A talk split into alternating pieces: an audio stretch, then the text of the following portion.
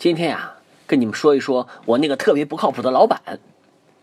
有一次啊，我去找我老板请假，我说：“呃，老板，我生病了，呃，我想请两个星期病假做手术。”老板说：“哎呀，这个公司这么忙，你怎么能在这个时候生病呢？呃，能不能缓一缓呀？”我说：“呃，老板，去年我请假想做一个胃溃疡手术，您就让我缓一缓，所以，所以，我缓了一年了。这次请假想做的是胃癌手术啊。请假非常困难。”这还不算，公司有一对同事要结婚了，找他请婚假。我们的婚假是十天，结果他又说：“哎呀，公司这么忙，呃，怎么能在这个时候请假呀？”嗯嗯，这样吧。结果啊，他给那男的批了前五天的假，给那女的批了后五天的假。据说啊，结婚那天的场面是这样的。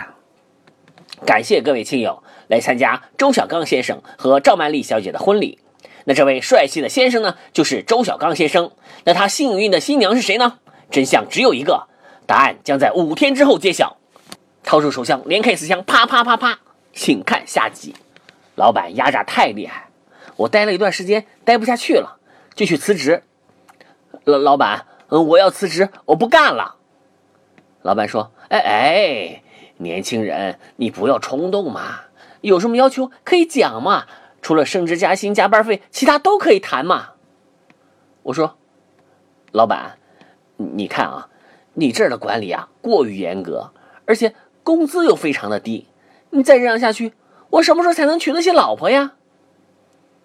老板和蔼的对我说：“年轻人，你不要灰心丧气嘛，来，抬起头来看着我。”我抬起头来看着他，哎。